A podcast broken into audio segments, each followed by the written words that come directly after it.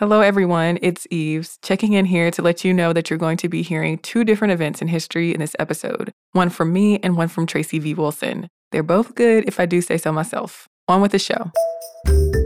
Welcome to this day in history class from howstuffworks.com and from the desk of Stuff You Missed in History Class. It's the show where we explore the past one day at a time with a quick look at what happened today in history. Hello and welcome to the podcast. I'm Tracy V. Wilson and it's September 7th. On this day in 1695, pirate Henry Every pulled off one of the most profitable raids in pirate history, which also launched a massive international incident. Every sailed aboard a ship called the Fancy, which had previously been the Charles II before he commandeered it from a Spanish port in 1694. From that port, he and his newly piratical crew laid a course for Madagascar. They were joining up with a route called the Pirate Round, which was really popular among English pirates in the 1690s. This sailing route went from the Caribbean around the Cape of Good Hope up to Madagascar and then into the Indian Ocean. It was off the coast of Madagascar that Every joined up with a whole collection of other pirates who were hoping to attack a fleet of ships belonging to the Mughal Empire. This empire ruled parts of the Indian subcontinent from the early 16th century into the mid 18th century.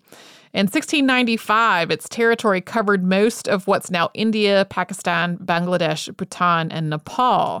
This fleet belonging to the Mughal Empire was huge 25 ships, including escort vessels. Some of the passengers were the emperor's own family members returning from a pilgrimage to Mecca.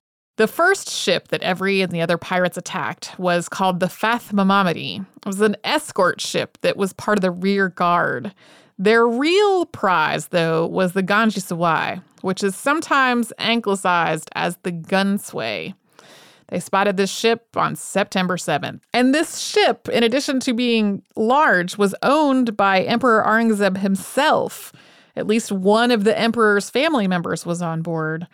The ship was huge, it was exceptionally well armed. The pirates were only able to take it because when the battle started, a piece of weaponry exploded and started a fire. The behavior of these pirates once they took over the Ganj-i-Sawai was really horrible. They completely brutalized the people on board in their search for treasure. They came away with a huge haul of gold, silver, and jewels. But when the Ganj-i-Sawai reached the Mughal Empire, the emperor and the rest of the people were outraged.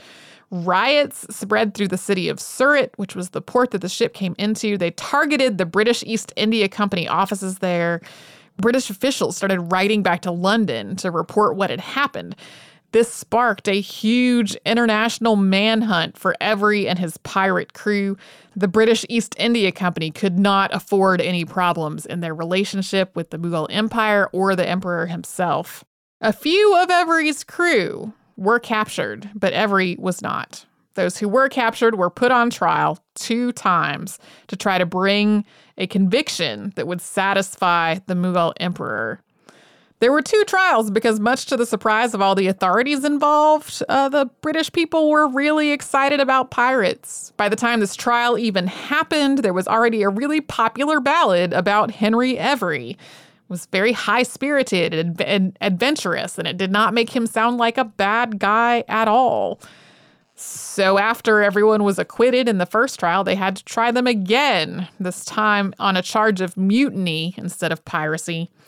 They were found guilty of mutiny and hanged. The British government had to pay reparations to the Mughal Empire, but Every himself was never captured. It's more likely, though, that he died in poverty than that he went on to live like a king on his pirate wealth. You can learn more about this in the May 9th, 2018 episode of Stuff You Missed in History Class, and you can subscribe to This Day in History Class on Apple Podcasts, Google Podcasts, and wherever else you get your podcasts. Thanks also to Shari Harrison for her audio work on this podcast. You can tune in tomorrow for a labor strike that lasted for five years.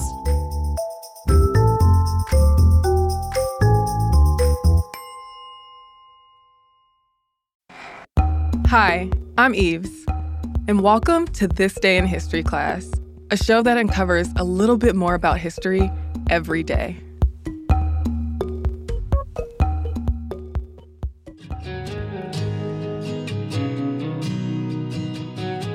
The day was September seventh, 1936. The last thylacine, also known as the Tasmanian tiger, died at the Hobart Zoo in Tasmania in 1986, after no thylacine had been spotted for 50 years, the animal was declared extinct. The thylacine, scientific name Thylacinus cynocephalus, was a large carnivorous marsupial. Its fur was short and yellowish brown or gray, and it had dark stripes across its back from its shoulders to its tail. Its head looked like a dog or wolf's, and its ears were small, and females had a pouch for carrying their young. The thylacine was mainly nocturnal. It once lived all over Australia from New Guinea to Tasmania, but in recent times it was found only in Tasmania. The first recorded killing of a thylacine by Europeans happened in 1805. After it was killed, the Lieutenant Governor of Tasmania, William Paterson, sent a description of the animal to the Sydney Gazette. He wrote, It is very evident this species is destructive and lives entirely on animal food. On dissection, his stomach was filled with a quantity of kangaroo. This deprecating take of thylacines was also evident in later European communications. Tasmania's assistant surveyor, George Prideaux Harris, wrote that the animal had a savage and malicious appearance, and that it appeared inactive and stupid. Thylacines were also considered a threat to sheep, though they were still, quote, cowardly and by no means formidable to man, as later assistant surveyor George William Evans put it in an 1822 book. Since the thylacine was viewed as destructive to flocks of sheep, it was hunted and people offered rewards for killing the animal. But the rhetoric around the thylacine's savagery was just myth. Minister John West of Launceston wrote in 1850 The thylacine kills sheep but confines its attack to one at a time, and is therefore by no means as destructive to a flock as the domestic dog become wild or as the dingo of Australia, which both commit havoc in a single night.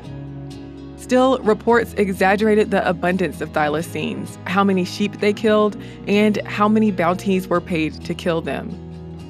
Thylacines were being blamed for the attacks of wild dogs, poor management, rural depressions, and other things that affected agricultural production.